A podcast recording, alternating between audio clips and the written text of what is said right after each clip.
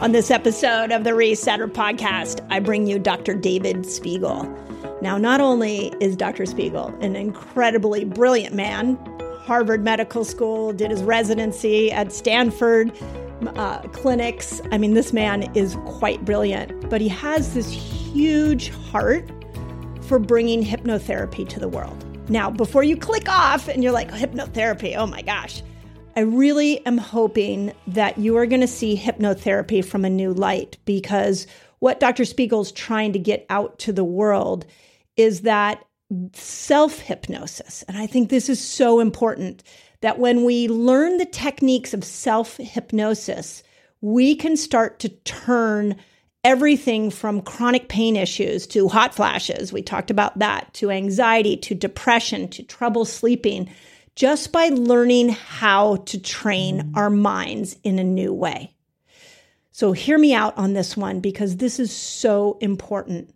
When we get our looping thoughts of anxiety, when we're struggling with the stressors of life, we are locked into a pattern of thought that may not be serving us. And what you're going to learn in this episode is that self hypnosis can change and break that pattern of thought that is no longer serving you. And it can do it in an instant. So you're going to hear him dive into why he's so passionate about hypnotherapy, why he's on a mission to rebrand hypnotherapy. And you're going to hear some examples of what he's seen in clinical practice in just one session of hypnotherapy being able to change traumas that are hap- happen to our body, to our mind, and really get us our brains pointed in a real positive direction. So I asked Dr. Spiegel to really explain hypnotherapy, to give us examples, and then, of course, to always put it in the context of what so many of us as you know women over 40 are dealing with. And even though this episode is both for men and women, you know, my heart really it goes out to those of us that are going through the perimenopause and menopausal experience. And we need more tools to be able to navigate the new symptoms, everything from hot flashes to anxiety to trouble sleeping. We need tools to be able to nag- navigate that moment. And what you're going to learn is Dr. Spiegel has given us an incredible tool.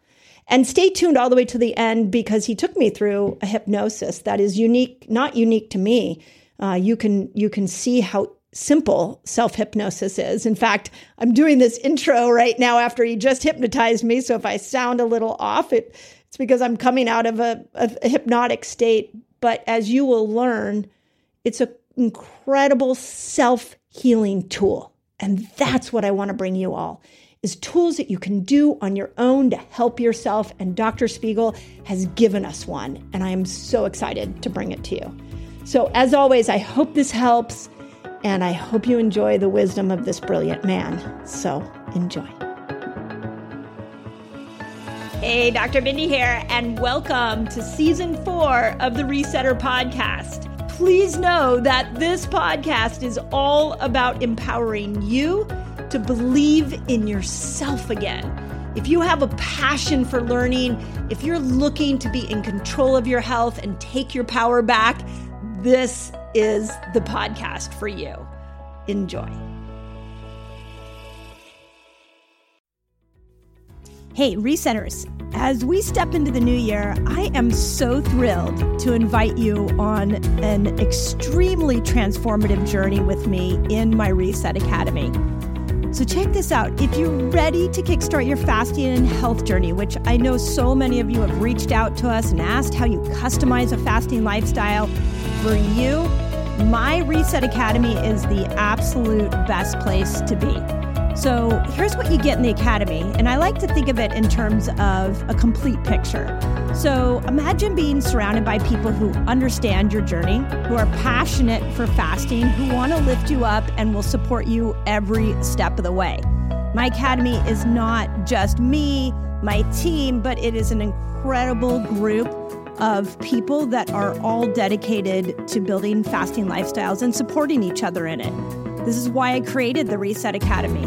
So when you join, you gain access to all the exclusive calls where my team and I share the latest insights, we answer your burning questions, and we guide you towards your health goals. That's not it. We didn't stop there. By becoming a member, you're not just investing in a membership, but you're investing in yourself. I am such a fan of setting you up to win this year. And my academy is the best place I know to do that. I want to keep you focused. I want you to customize this for you, and I want you to succeed at your health goals this year. End of story. So, if you're ready to unlock your fullest potential and embrace a fasting lifestyle, join me. If it feels good, join me. And let's make this year an incredible year for us all. So all you got to do is go visit drmindypelz.com slash reset academy to become a member. I can't wait to welcome you. I can't wait to see you on the Zoom calls. I can't wait to be in community with you. And most importantly, let's get your health goals handled and let's do this together. It's so much better together. Together. So that's drmindypelz.com slash reset academy. Excited to see you there. Okay, well let's let's start with this. I um I just want to welcome you to the Resetter podcast and so grateful for your not only you, your brain, your heart, but your mission that you're on. So Thank you. Let me start by just saying thank you for being here, Dr. Spiegel. I really appreciate thank it. Thank you so much. Thank you for having me. I'm honored honored and pleased to be here. Let let's start with this. I um hypnotherapy I think is really misunderstood. And this is from a layperson's perspective. So tell us a little bit about what got you excited about hypnotherapy and why you see this as such a, a, a useful tool for the world and where their mental state is right now. Well, um, hypnosis uh, and hypnosis, hypnotherapy is uh, something of a genetic uh, illness in my family because my I, I learned it listening to the dinner table conversations. Both of my parents were psychiatrists and psychoanalysts, and uh, oh, wow. they told me I was free to be any kind of psychiatrist I wanted to be, and so here I am. Um, but oh, wow. I heard fascinating stories about it, and um, I so I was naturally interested in it. When I went to medical school, I, I took a course in hypnosis, which was fun. And the first patient mm. I ever had doing hypnosis was a 15 year old girl. Um, uh, the, the nurse said, uh, Spiegel, your next patient is in room 243. And I could hear the wheezing down the hall. And I walk into the room and here's mm-hmm. this mm. pretty redheaded 15 year old girl, knuckles white, bolt upright in bed, struggling to breathe. And mm-hmm. she'd been unresponsive to subcutaneous epinephrine times two. They were considering general anesthesia and, and putting her on steroids and I didn't know what to do. So I said, you want to learn a breathing exercise?" And she nods. Mm. And I got her hypnotized, and then I sort of broke out in a sweat when I realized that we hadn't gotten asthma in the course yet. So I came up with something very clever. I said, each breath you take will be a little deeper and a little easier. And within five mm. minutes, she's lying back in bed. Her knuckles aren't white. She's not wheezing anymore. Her mother stopped crying. Mother was standing next to me. Nurse ran out of the room the uh, intern comes looking for me, and I figure he's going to say, "Hey, great Spiegel, what'd you do?" And he said, "The nurse has filed a complaint with the nursing supervisor that you violated Massachusetts law by hypnotizing a minor without parental consent." Wow. And uh, Massachusetts has a lot of weird laws, but that is not on the list. And her mother was standing right next to me when I did it. And he said, "Well, you're going to have to stop doing this." I said, "Really? Why?" He said, "Well, it might be dangerous." And I said, you're, you're going to give her general anesthesia and put her on steroids and you're telling me talking to her is dangerous, you know? And, and I'll tell you, Crazy. that is the, the problem with hypnosis is people either dismiss it as some weird stage show thing or they say it's terribly dangerous. God forbid you should do it. Neither of which is true. Um, so I said, tell you what, uh, uh, I'm not going to, as long as she's my patient, I'm not going to tell her something I know isn't true. So you can take me off the case if you want, but until you do, I'm going to keep helping her like this. And um, there was a council of war among the intern, the resident, the chief resident, the attending over the weekend, and they came back on Monday with a radical idea. They said, let's ask the patient. I don't think they'd ever done that before. And she said, oh, I like this. Now she'd been hospitalized every month for three months in status asthmaticus. She did have one subsequent rehospitalization but she went on to study to be a respiratory therapist. And I thought that anything that could help a patient that much violate a non-existent Massachusetts law. Um, had to be worth looking into. And, um, wow. I, and it was right before my eyes and in her body, I could see the change happening. And so we have this kind of prejudice in medicine that the only real treatments are incision, ingestion, or injection. You know, treat the body like a broken car, fix the part, do a thing, put a thing in it or do something. And that's, I'm, I'm a doctor. I prescribe meds. We do things like that all the time, but, um, it's only one part of our effective toolkit, as you know so well. And, um, there's, it would be remarkable if this three pound organ that sits on our shoulders that connects with every part of our body, controls every part of our body, couldn't be better used to help people deal with all kinds of medical and other problems. And um, yeah. so uh, I've devoted my career to figuring out how to use that organ. And, you know, it doesn't come with a user's manual. You know, people need to learn things. No, it doesn't. um, that's why we're here. And so, right, exactly. Um, so I devoted my career to demonstrating how it works and and understanding uh, better, providing evidence that it works uh, in randomized mm-hmm. trials. And um, the other reason I'm sitting here is that um, that we've done it, and many other colleagues have done it too, uh, but uh, that hasn't changed our, the use of it very much at all. And I'm very frustrated oh, with that wow. because it's the, the risk benefit ratio for hypnosis is so much more favorable than many other things we do that it's a real shame that people haven't had the opportunity to take full advantage of it. So, with that thought in mind, just so we start off this whole conversation with people breaking apart that mental image we have of hypnosis being like a like a, a um, like a an uh, something you see at a conference where people make you do funny things because they put you in a hypnotic state and now you act a certain way. I am sure that has not helped the uh, image of hypnosis. So let's let's create this new image that you're seeing. What is hypnosis, and why does it work? Thank you, Mindy. there there are three critical things that happen in hypnosis. It's a state basically of highly focused attention. Have you ever gotten so caught up in a good movie that you forget you're watching a movie and enter the imagined world? Oh, yeah. yeah. So it, hypnosis is a kind of believed in imagination where you get intensely focused. It's like looking through the telephoto lens in a camera. What you see, you see with great detail, but you're less aware of the context. So that we call the context part we call dissociation, putting outside of conscious awareness things that would ordinarily be in consciousness. Now, right now, for example, um, you're so fascinated by what I'm saying that you're hopefully unaware of the sensations in your body touching the chair you're sitting in. Is that, am I right about that? That's true. If, if you were aware yeah. of them, we could stop right here. But, um, so we naturally do it all the time, but in hypnosis, you do it more intensely. And the things you can put hmm. outside of conscious awareness or transform your perception of include pain, anxiety, um, uh, compulsive impulses to do things you shouldn't do. Um, and so dissociation is a therapeutic tool as well, putting things outside of conscious awareness that would ordinarily you would get you preoccupied with it. One of the problems with pain, one of the problems with menopause is not just that there is real discomfort there, that you're having hot flashes, but that they really bother and irritate you and that gets you to pay more attention to them rather than less. So, mm. so focused attention, uh, dissociation, putting things outside of conscious awareness. And the third thing, which is the thing that I think worries people the most about hypnosis. It used to be called suggestibility, but it really is is cognitive flexibility that enables mm. you to see things from a new point of view.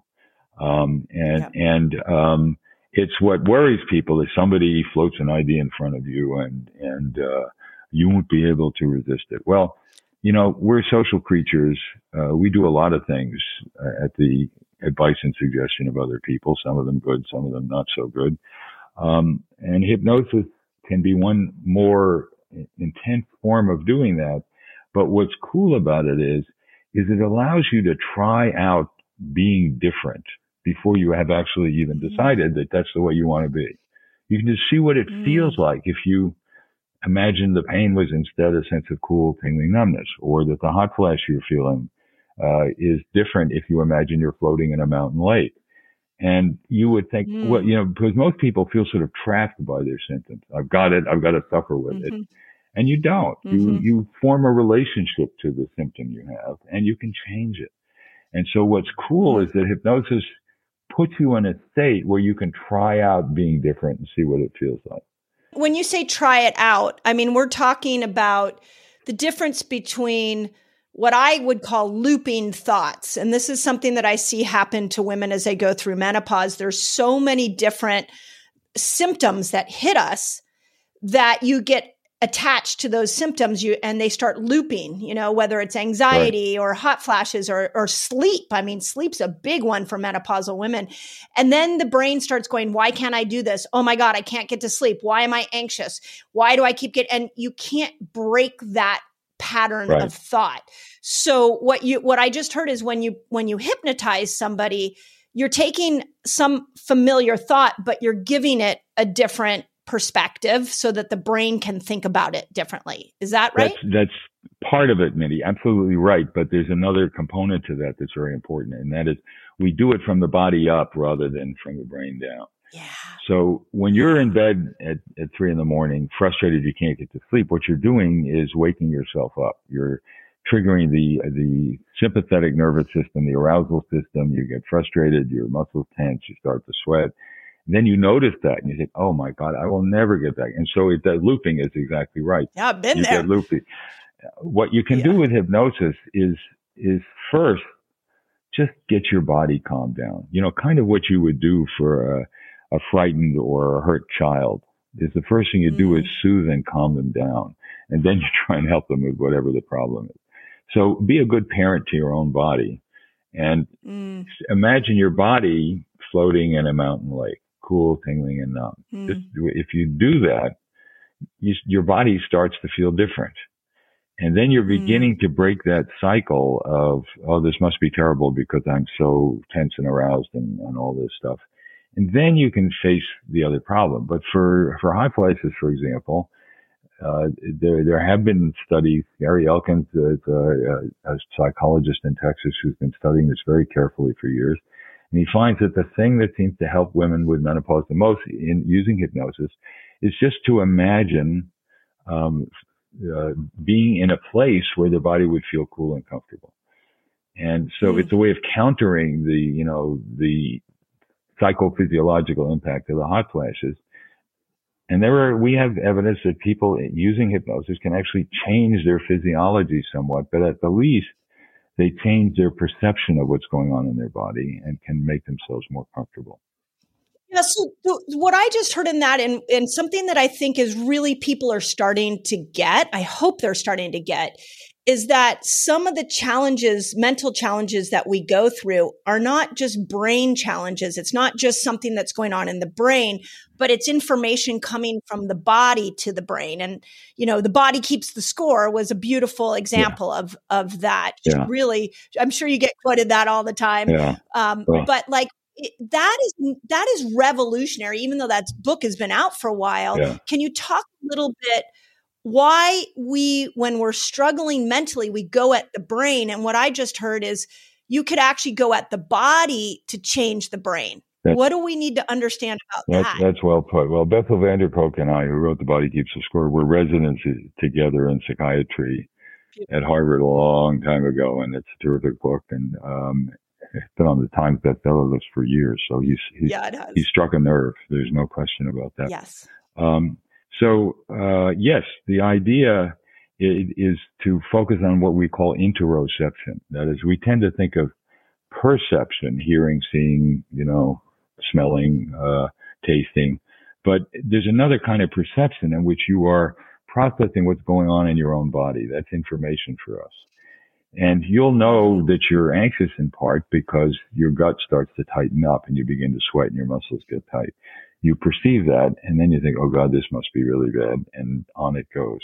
So in, in, uh, the Reverie app, um, which we've built to help people do this for themselves, um, uh, we have instructions in dealing with stress, for example, to start with the physical reaction to the stressor.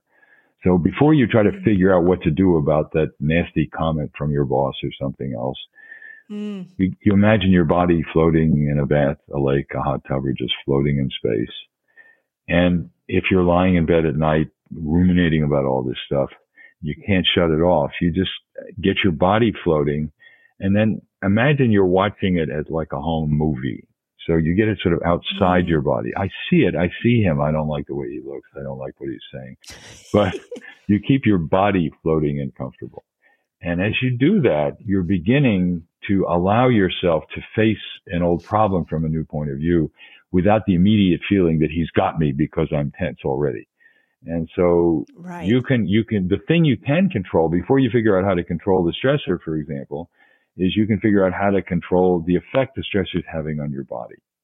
And so that's already the first oh. step to dealing with it. And then you think, all right, well, you know what? The last time he said something nasty to me, I found a polite way to tell him that I didn't agree with him and here's what we did next or whatever it is. You can think it through more rationally and without getting so aroused. So the, mm. the thing about hypnosis is that we know that it actually changes activity in parts of the brain that get us stressed and aroused.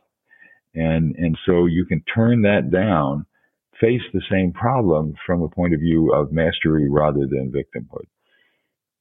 Wow.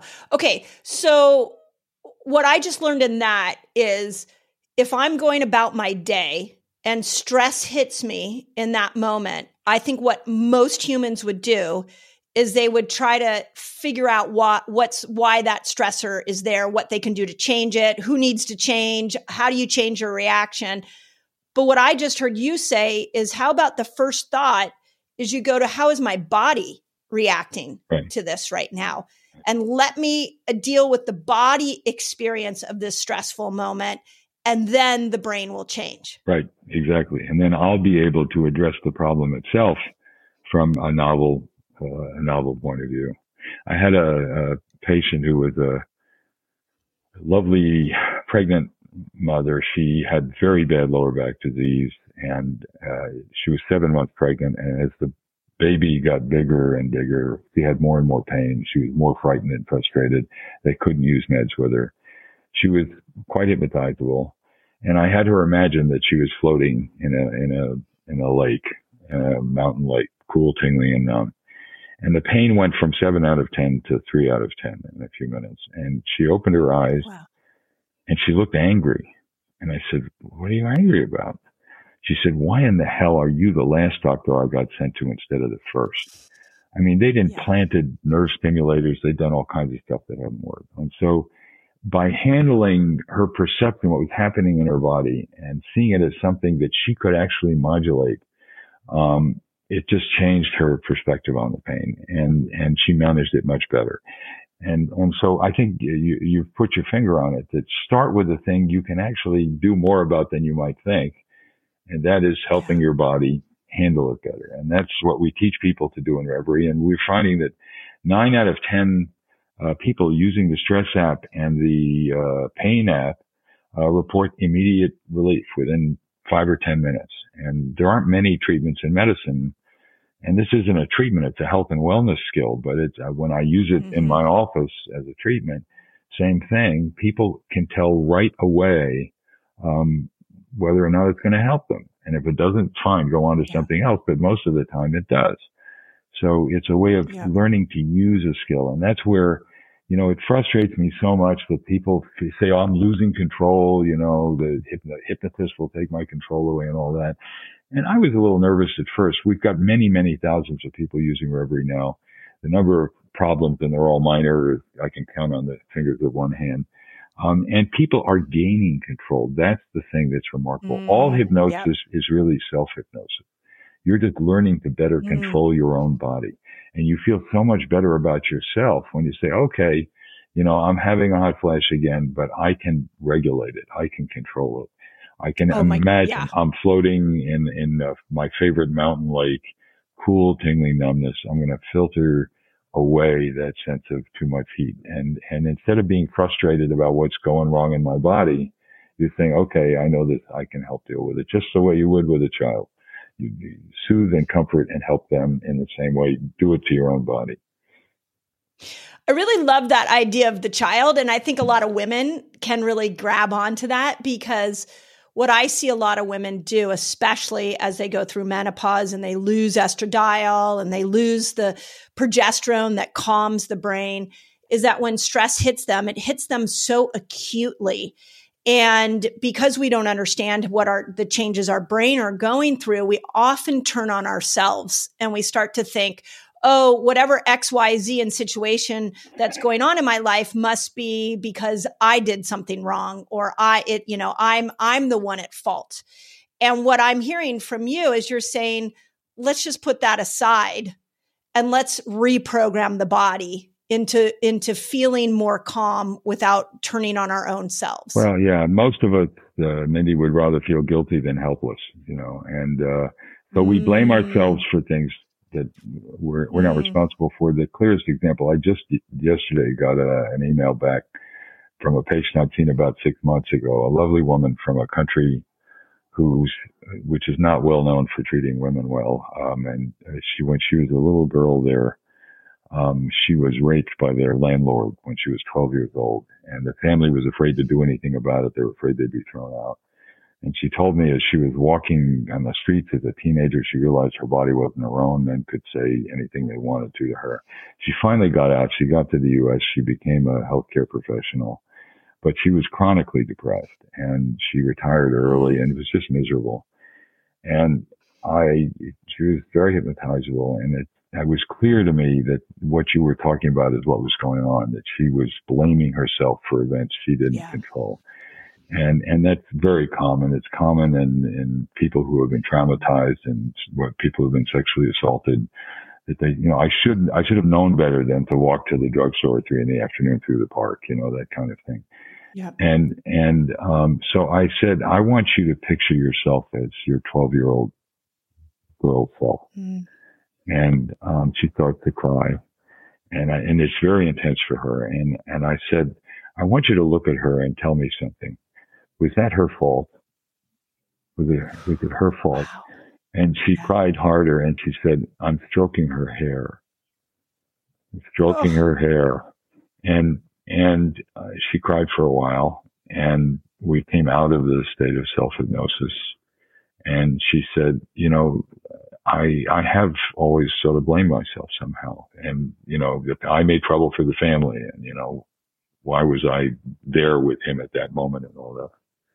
And uh, she called me about a week later, and she said, "My psychiatrist wants to know what you did to me because I'm not depressed anymore." And I just Crazy. yesterday got a six month follow up note she sent to me saying, you know, it was a blessing of God that, that uh, you got to see me and my life has changed. And so we carry this burden that we don't have to carry. And when I said earlier, Mindy, that hypnosis allows you to very quickly try out being someone different. That's mm. what she did. She could let go of this lifelong burden of blaming herself for a rape that he was not responsible for. And, mm. and so sudden changes like that can happen and and you can try out what it means to be different and and be different mm-hmm. do you do you think when you go into hypnosis you're also going into a different brain pattern that makes you more receptive like my understanding is right now we're operating from a beta wave brain pattern but when you go into like meditation or you go into into a sleep state, you're going back into like alpha and then into theta, theta. and that it's in that moment that you can start to see things anew. Is that a little bit of what's Absolutely. going on? Absolutely, your your training in neurophysiology is coming out there. Yes, uh, and in fact, there are mm-hmm. studies that show that that highly hypnotizable people in hypnosis have more left frontal theta in particular, left frontal cortex. So you do go. Mm into these kind of uh, theta rhythms. But what we we've done studies using functional magnetic resonance imaging on what happens with people when they go into hypnosis, and we find three things happen. One is that you turn down activity in the uh, the dorsal anterior cingulate cortex. It's part of the salience network. It's the part of the brain that does pattern matching. Says, "Oh, oh, that loud noise might be a shot. You better do something," or it's what gets activated on on uh, some of these social media when they say there we now know that 12 girls are better looking than you are and you know and So the threat, you turn down activity in that part of the brain to keep your attention from being hijacked. That's how you get into this state of highly focused attention. The second thing that happens is there's more functional connectivity. So uh, cooperative activity between the prefrontal cortex, the cognitive executive control network, and the insula. The is this little island that means insula means island in Latin. Um, that um, is a processor of brain to body and body to brain information. So it's a region through which you can control what's going on in your body. We've shown that people in hypnosis can control how much gastric acid they secrete. If they think about eating food, there's an 80% increase in gastric acid secretion. If they think about something other than that, there's a 39% decrease. And so, um, it, it, it processes the, the executive control region does that through the insula, telling the body what to do. But the insula is also presenting to the brain information about how the body is reacting. Interoception. Are you tense? Are you relaxed? Can you affiliate with something that makes you more comfortable?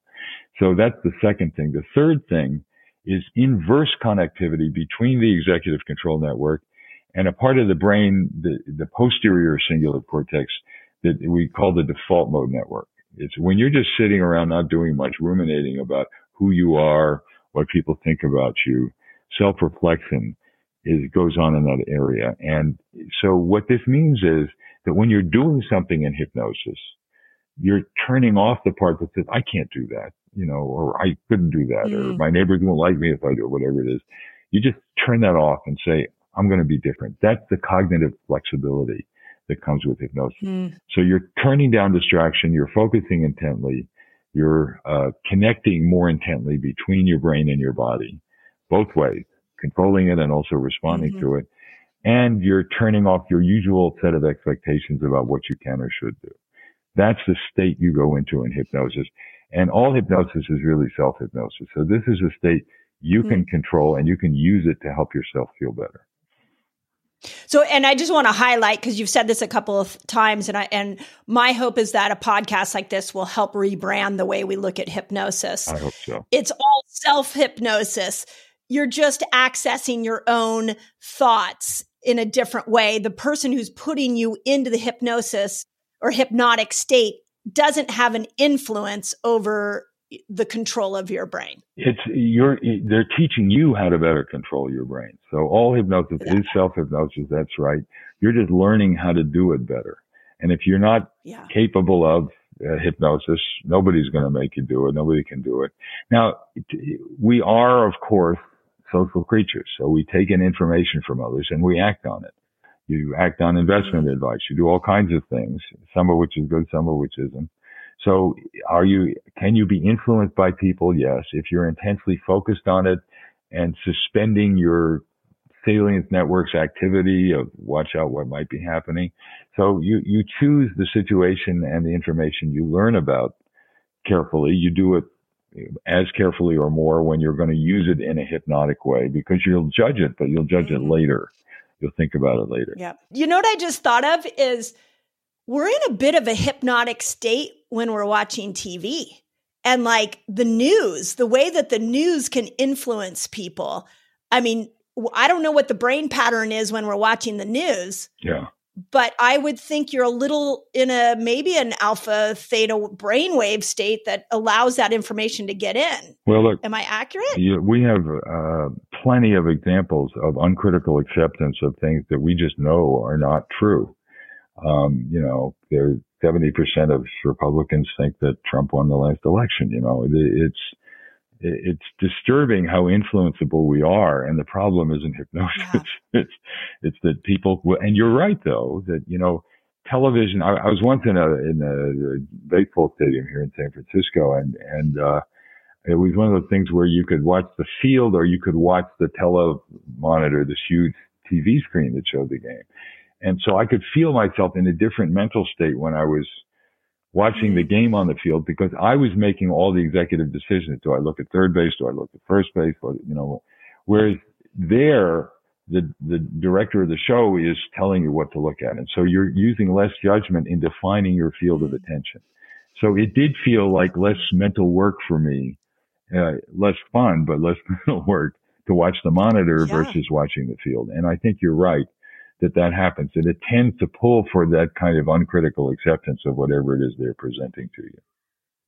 Yeah, I mean, it makes you really conscious of where you want to put your brain and what environments you want to put it in and who you're going to let in there. Right. When you realize that we can go into these brain states and absorb this information and start to, to look at it as truth, that's an example of doing it in a negative way. Right. And what you're saying is let's use hypnosis to do this in a positive way. That's very well put. That's exactly right. That if we, we if we can respond and respond intensely, let's choose wisely what we pay attention to. And Yeah. uh, I have a modest proposal. Reveri would be one example where you can use it to help yourself get to sleep, control pain, deal better with stress, stop smoking, eat more sensibly. There are all kinds of things you can program your brain to do to help you live better and happier. So I've teamed up with Tony Horton. Do you know Tony Horton? He was the creator of P90X, one of the most revolutionary at home fitness programs. And we created together a new fitness program called Power Sync 60. And it is literally, this program's never been done. It is a revolutionary 60 day program for both men and women. So here's why I want you to join us is that we literally created PowerSync 60 with you in mind. So it doesn't matter if you're a cycling woman, a postmenopausal woman, or a man. One of the things I brought to Tony was that when we work out, we have to think about our hormones. And he had never done that in the millions of workouts that he's created in his lifetime. We also included a free bonus meal plan and a customized tailor way you can eat right for yourself. Also, of course, we put some fasting in there, and it was a beautiful meeting of the minds. So, I it, this is like a passion project that I'm so excited to share with you. And in order to get it, all you got to do is visit drmindy.org and use the code PS60PELZ. So PS60 and then my last name PELZ, P E L Z, to get 20% off. And you get lifetime access to the program. So that's drmindy.org and you use the code PS60PELZ to join all of us. I'm actually doing this myself right now. So come join me, my community on this incredible journey. I am so proud to bring this to you. So if we go back to this woman that you just talked about, because I think this is, I see this so much in in our platform. I mean, we get messages from millions of women every month talking about the suffering that they're going through in menopause, and it's multifactorial, is the way I always look at it.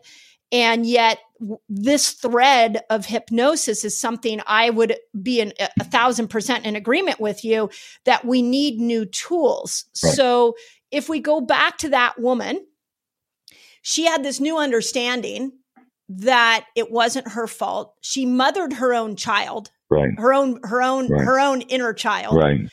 did it did it stick after that hypnosis like is now does she have that conscious change she she just wrote me six months after she'd seen me once, and she said, uh, "I still I feel like a different person, and I thank God that I got the help that I got from you, and um and I thank the doctor who referred me to you, and she's still feeling different.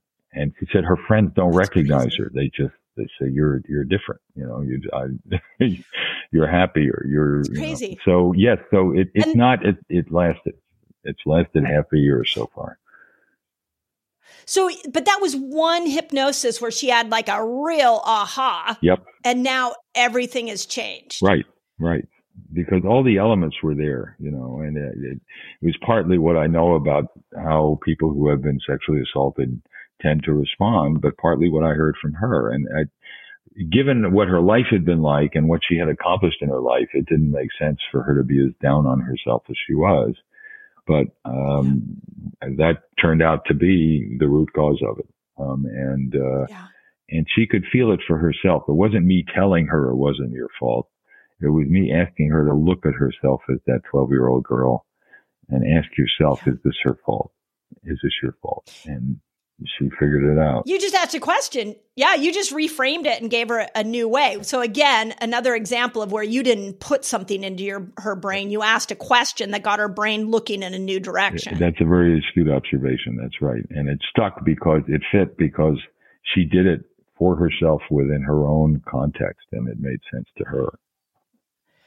So let's then go back to the body thing. So the other the other really interesting piece that I pulled out of the body keeps the score is this escape plan, this alarm system mm. that that happens in the body. And I'll use myself as an example.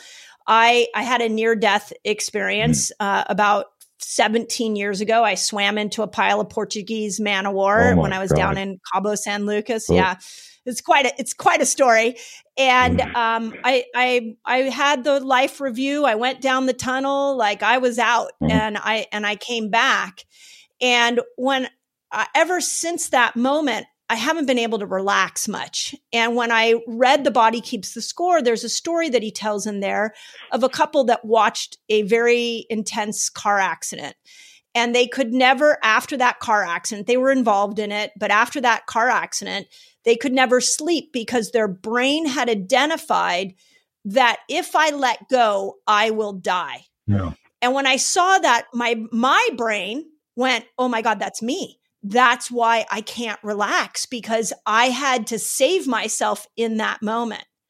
So he he goes on to talk about how the amygdala and creates this whole escape plan when we have a trauma. Can you talk a little bit about if there's so many people and it's everything from major events like what I had to minor events like a car accident. Like my son was just in a minor car accident. He's so jumpy when he gets in the car now. Mm-hmm. There's like this, this body reaction that we have to all these traumas in our life because the amygdala is keeping you, trying to still keep you safe. Right. It does hypnosis break that, and can you speak a little bit to that? Because I think a lot of people are are struggling yes, with that yes, escape yes. plan that's still activated. Absolutely, it can. It can help with that. Um, there are two parts of the autonomic nervous system: the primary stress response system, the sympathetic nervous system, which is mediated by adrenaline. Um, increases heart rate, blood pressure. It prepares you to fight or flee. The parasympathetic system is the, the rest and digest system. It allows you to soothe yourself, calm down, slows heart rate, slows blood pressure, lowers blood pressure. And, and, um, when you're in the middle of uh, a real physical trauma, you, you probably saved your life by struggling to get away from this horrible mess you had swum into. Um, and you needed that to do it. That's what it's there for. Right. Um, right. The trouble is that then uh, your brain tends to generalize, you know, from the world is generally safe to the world is generally dangerous. And I have to be ready at any moment. And it's understandable um, that you would feel that way for a while. But there comes a point where your brain's ability to vividly reenact or relive or remember a trauma like this becomes more of a liability than an asset. And to go to sleep you really have to turn off your sympathetic nervous system. That's what happens when yeah. we sleep and turn on the parasympathetic nervous system to allow your body to calm, to self-soothe.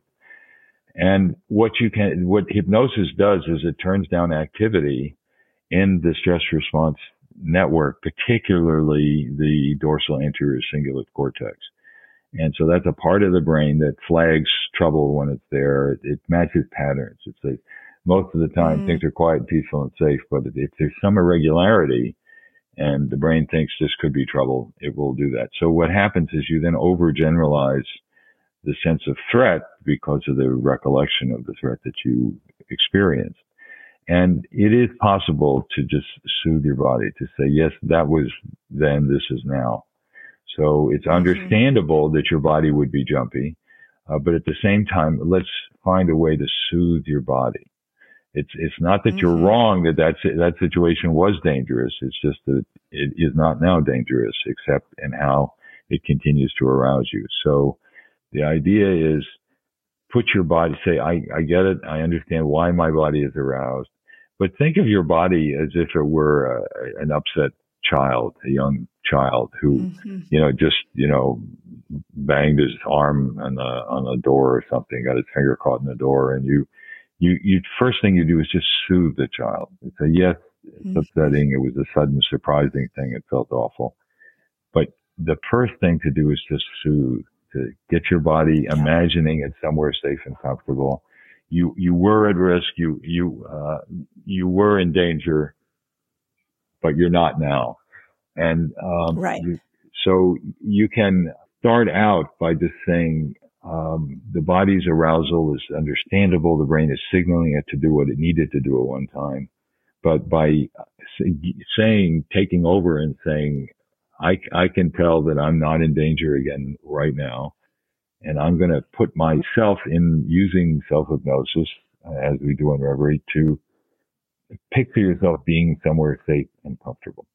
So, okay, so talk a little bit about because I can tell you that a lot of the women specifically that are listening to this podcast struggle with sleep. Um, we struggle with uh, menopausal women struggle with anxiety. So, what what is so intriguing uh, uh, amongst many things about your message is really that there's some way we can do this at home, right? Um, and so, talk a little bit of a difference between like actually sitting in a therapist's office or a practitioner who's hypnotizing you and using an app like yours to start to reprogram the way you think. How, let's go into the application sure, of this. Sure. So um, you can get to Reveri by downloading it if you have an iOS phone from the App Store or if you have an Android from Google Play.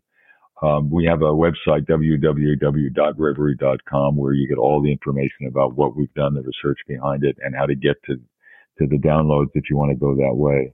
The, it's R-E-V-E-R-I, no E at the end. So the idea is you go into an altered, pleasant mental state. And um, what I what you can measure your hypnotizability. That's uh, one of the first steps in the app if you want to see how hypnotizable you are. And then you can use your uh, particular grade of hypnotizability to uh, hear my mellifluous voice guiding you into a state where you imagine that you're floating in a bath, a lake, a hot tub, or floating in space. And uh, if you need to um, uh, picture some stressful situation, but do it after you've gotten your body calm and comfortable. And for getting to sleep or getting back to sleep, you know, I used to I used to worry uh, that Reveri wouldn't be as good as sitting in my office, but then I thought Mm-hmm. If you wake up at three in the morning and need to get back to sleep, hopefully I'm not there in your bedroom telling you what to do. but I, hopefully, but I am on your smartphone, and so you can hear me doing yeah. it. And we actually have structured Reveri so that it's interactive. So I'll say at a certain point, is mm-hmm. your hand floating up in the air? If it is, we go on to the next thing. If not, we help you get to that point in the in the process. So it's tailored the way I actually use it in the office to help move people into the state. Um, and so you can use it to calm yourself, to help yourself get to sleep, uh, get back to sleep, deal with stress, deal with pain. Uh, with menopause, mm-hmm. imagine you're floating in a place that is cool, that makes your body feel cool and comfortable. Because a component of problems like anxiety and menopause is is all of the associations you have to it. Just like with trauma, with menopause, there are associations to I'm getting older. You know, my body is yes. changing. Um, and you know, the, I've decided that the only thing worse than getting older is not getting older. So I've, I've voted. good. well but, said. But, that's a that's a good reframe. so uh, I'm I'm there to help you deal with the stressor at the time, but put it into perspective and just say that part of it is a real, is a symptom I've got to deal with, but part of it is all of this other stuff that I'm struggling with mentally, but I can deal with, you know.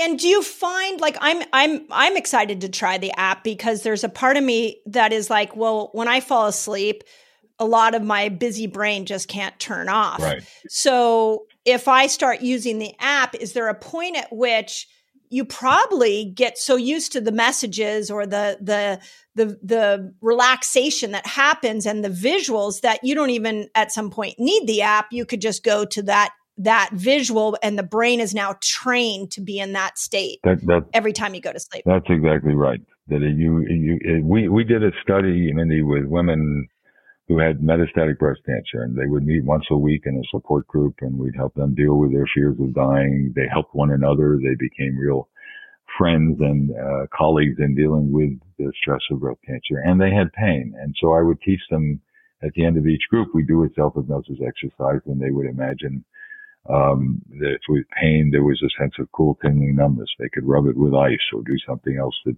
filtered the hurt out of the pain. And what they found was that whereas before when they get a new pain in their chest, they think, "Oh my God, it's a new metastasis. You know, the cancer's progressing. Mm. It's terrible." So it would make the pain hurt more, and it would arouse them more, and it was like this snowball effect of you know the stress, the body reaction, the worse stress. Um, and they found that they would just say, "Oh, that yes, I know what to do," and they would do it. By the end of a year in this randomized controlled trial, the women uh, who were randomized to the support group had half the pain that the control group did on the same and very low amounts of medication. And they said, I would just do it. So you're exactly right. At first, it's nice to have the app to keep going through it with you and help you through it.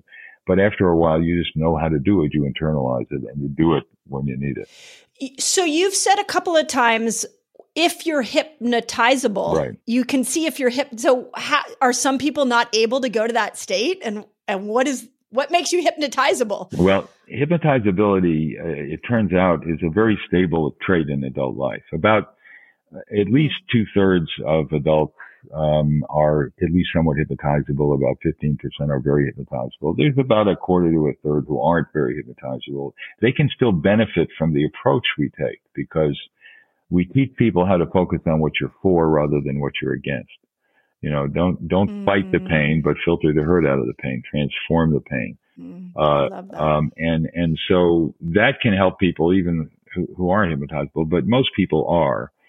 Hypnotizability, uh, I'm increasingly thinking, Mindy, is a kind of residue of the state we're all in as children. You know, all mm. most eight year olds are hypnotizable, highly hypnotizable that work and play are all the same for them. It's a shame we try to make them into little adults because they enjoy learning so much.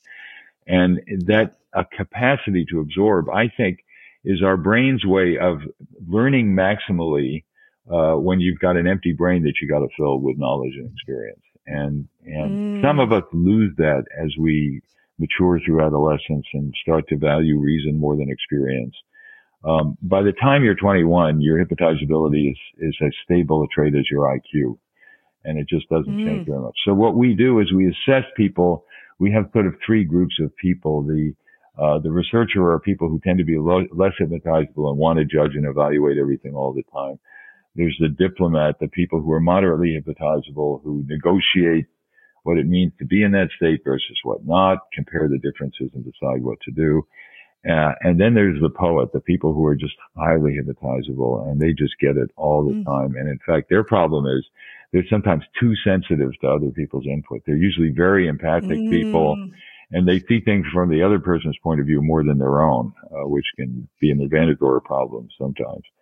So, um, and once you learn that about your style, you can then use the techniques we have in conjunction with your style of responding to hypnosis. Do you think something that I'm thinking about when you're you're talking about the the growth of or the way that our brain matures with this aspect of being hypnotizable?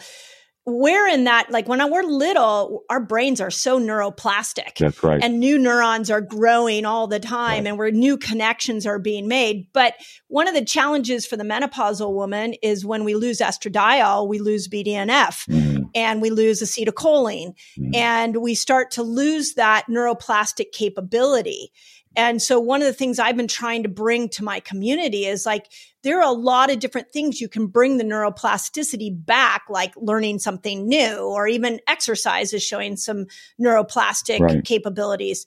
Would doing hypnosis help with neuroplasticity? And what if you've got a 65 year old woman where her you know, it's those neurons are getting really rigid up there, and maybe she's going towards a more state of Alzheimer's or dementia. Wow.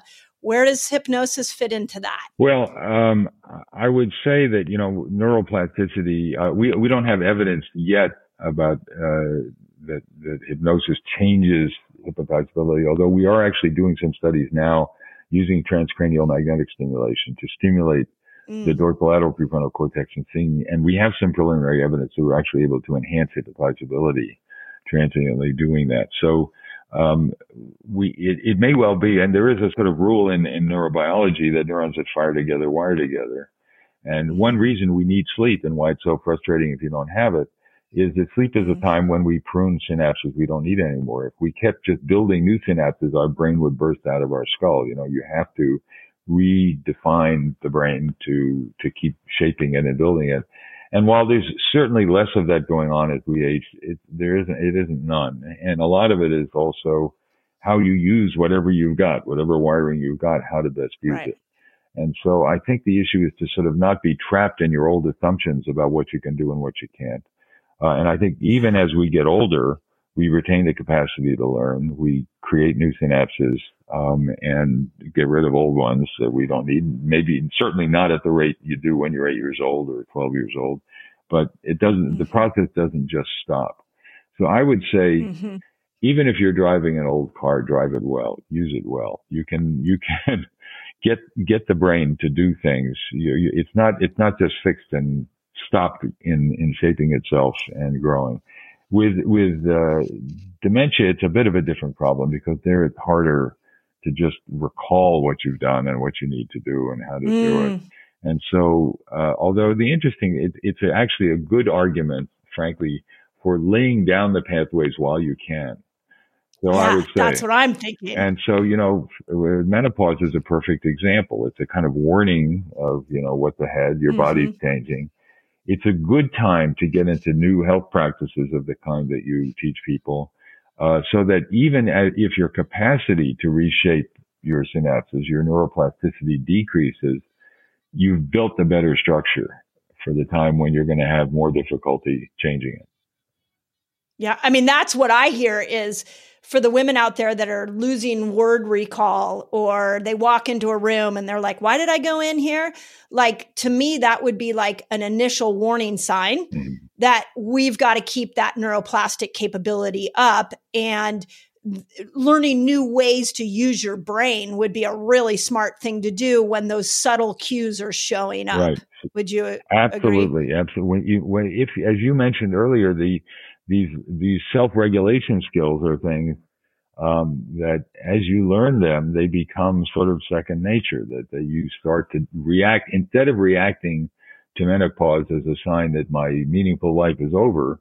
You say it's a time right. when my body is changing, and I want to live the best life I can given the changes that are occurring. And I'm going to learn how to do that, and I'm going to program my brain to to help me continue to do that. So you know, I would take it as a sort of an opportunity to get yourself through the transition as well as you can because you're laying down abilities that you will continue to be able to use even if your ability to create them declines over time.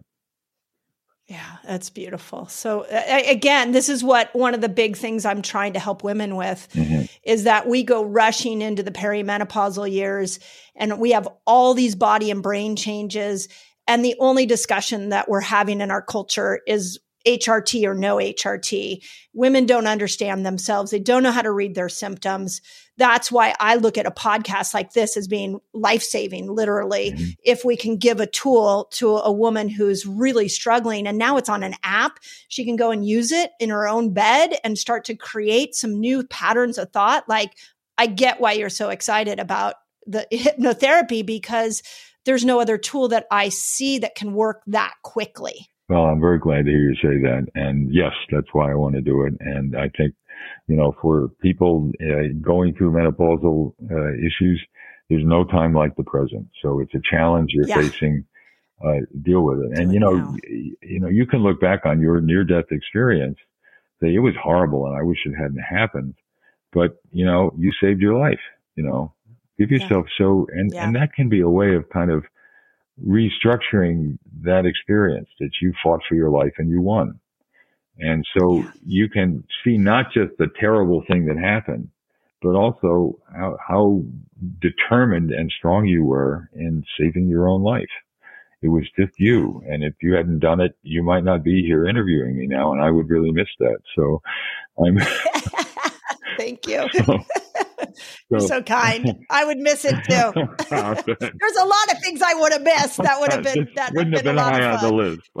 yeah, exactly. But so but it's an it's another way. It's a way of using this shifting in your capacity to comprehend and approach problems in a way that may be surprising, but helps you focus on some aspect of yourself that is really positive that you wouldn't have known if you hadn't been through that. And so, you know, you'd rather not have had the lesson, but you can profit from it.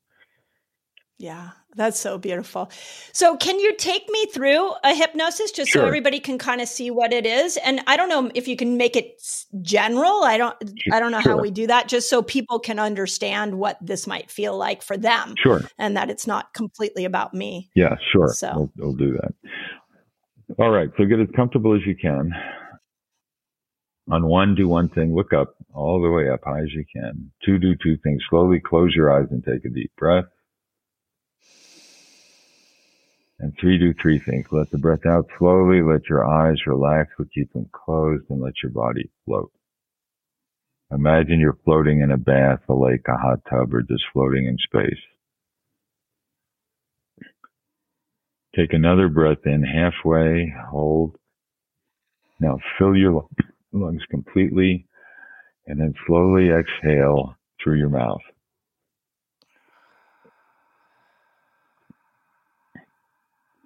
Good. One more halfway breath in through your belly and then expand your chest. Fill your lungs and slowly exhale through your mouth. Imagine you're floating in a bath, a lake, a hot tub, or floating in space. And with your eyes closed and remaining in the state of concentration, please describe how your body's feeling right now. Mm, calm, calm and heavy.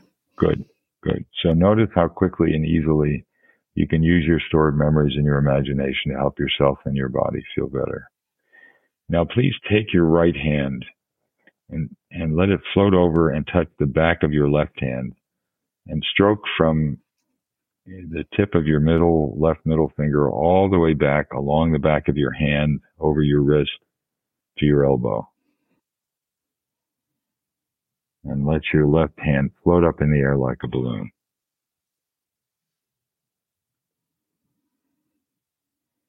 Now your hand will remain light and in this upright position even after I give you uh, the instructions to concentrate on other things.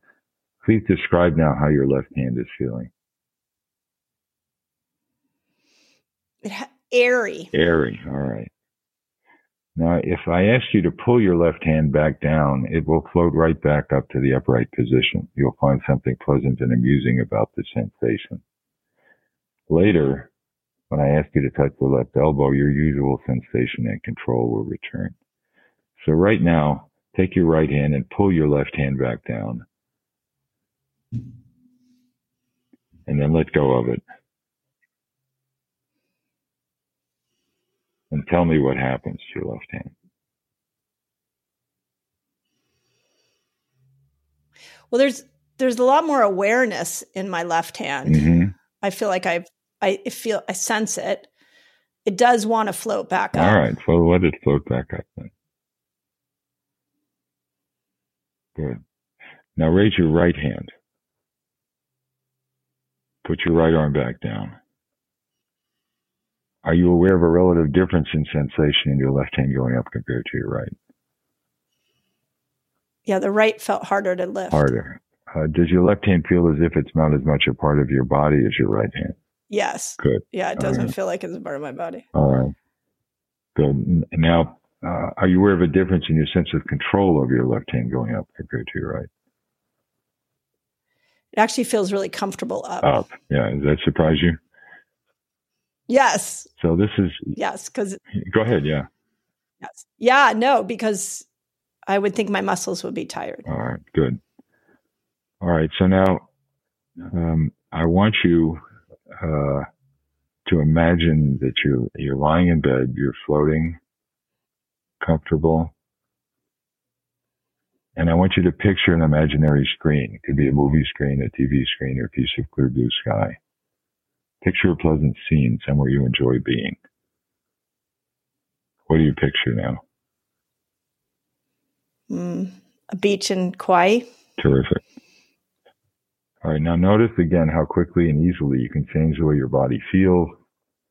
You can picture being somewhere that makes you feel comfortable. But let's suppose for a moment, while your body is floating and comfortable, your left hand floating in the air, picture something that would make it harder for you to sleep. Yeah. My hand wants to come down. Come down now. All right. Well, yeah, no, but I, I, no, I pictured it, and then I, I could feel my whole. You felt the change in your going. body. You see? Yeah, I could feel the change in my body right, when I thought of something agitating. Get the floating back, and now I want you to keep your body floating because it's your body's response to this image. So you can go back to the mm-hmm. beach in Kauai if you want. And now put that image, the troubling image on the left side of the screen, but try to keep your body floating. And on the, on the other side of the screen, picture one thing you did or could do to help deal with that stressor.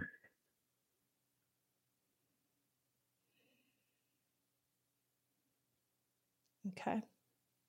How's your body feeling now? Well, when I thought of the one thing I could do, I actually wasn't really thinking of my body. Yeah. My brain went somewhere else. That's I kind of forgot about my body. That's fine. And what did you picture? Um, I pictured myself sitting and relaxing. Okay, um, good. Yeah, it was more just relaxing and pausing pausing something I'm working on in my life right now and not reacting to stress. Good. Okay. And you could feel that in your body too. Yes. Good. How's your left hand and arm feeling now? The hand feels like it's air. Mm-hmm.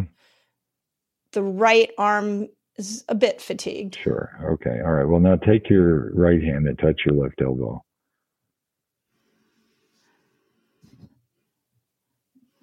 And now let go. And what does your left arm want to do now? It wanted to go up. Still? Okay.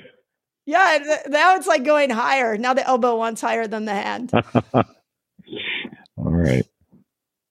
Well, once again, take your right hand, touch your left elbow, let go. And now shake both hands and tell me now it wants to go down when the control becomes yeah now it wants right. to go down. So how's your body feeling now? I feel centered good. is how i feel. Good. Good. So the state that you're in now is different from the way you felt just a few moments ago when you were thinking about something stressful. And you see also how your body reacts to your thoughts and your thoughts react to your body and you can learn to control that. So right now we're going to come out of the state of self hypnosis together by counting backwards from three to one. On three, you'll get ready. Two, with your eyelids closed, roll of your eyes. One, let your eyes open. Ready? Three, two, one. Hmm. Yeah, I definitely feel. I definitely feel calmer. Do you? I definitely feel calm. Good. Yeah. Good. I, uh, yeah, you know it, it. You know what? It kind of reminds me of like the athletic part of my brain. I was a competitive tennis player as a child, mm-hmm. as a young a young adult, and you know, if you are working out and you're thinking negative thoughts, the workout is much harder. Right, right, because you're fighting. Whereas if you could, if you yeah, could, if you could think about positive thoughts. That's exactly right. You focus on what you're for. Um, yeah. Hmm. We we people who use hypnosis like to say that the worst thing you can tell someone is don't think about purple elephants you know that uh, that's what you're going to do. yeah. So as you say with the workout, if you're focusing positively on what you're training your body to do, it'll be much easier than if you're in a struggle about uh, what to do. You're not fighting it. Yeah. Yeah. So Amazing. yeah, you sound calmer. So a, yeah. yeah. Right. Yeah. I feel calmer. Good. Um, I, what would you i can't even ask you a question now that was so good i can't even think I'm too calm. I must be highly uh, uh, You are pretty hypnotizable. You are pretty hypnotizable. I figured as such. Yeah. Um, what would you say as we finish up? You would want the world to know about hypnotherapy. It is safe, effective. Um, try it, you'll like it, and Reveri is the place to go. I poured my career along with this fabulous team we have at Reveri um, to create an app that will help you help yourself, that will help you deal with yeah. stress, pain, mental focus, eating well, stopping smoking. Um, it, it, it's uh, it's a tool for you to use to expand your toolkit of abilities to control your brain and your body. And so, yeah. give it a try. I think it can be very helpful. That's amazing. Yeah. I well, I just appreciate you, and I, you know, I I love chatting with mission heart based people that mm-hmm. have found a a healing modality that can help the world and for someone like you who makes a decision to how do we bring this to the masses yep that that is so we need more doctors like that. Well, we need more you. people showing up to to really think outside of the the clinical box. So i really appreciate everything that you've done for that. Well thank, and, thank you. um, thank you. yeah, oh. and uh, again, uh, now I'm going to bring my try to bring my brain back online, but uh, I want to I want to finish with this question that I ask every every guest. Yeah. There are actually two questions. Right. One is, do you have a self care practice, and if so, what is it? Uh-huh. And then, what do you what do you feel like your superpower is that you bring the world? Um, well, the self care practice is is is part of uh, you know walking the walk, not just talking the talk. So I do take care of my body. I exercise. I uh, connect with the people I love and care about and who love and care about me. And that means the world to me.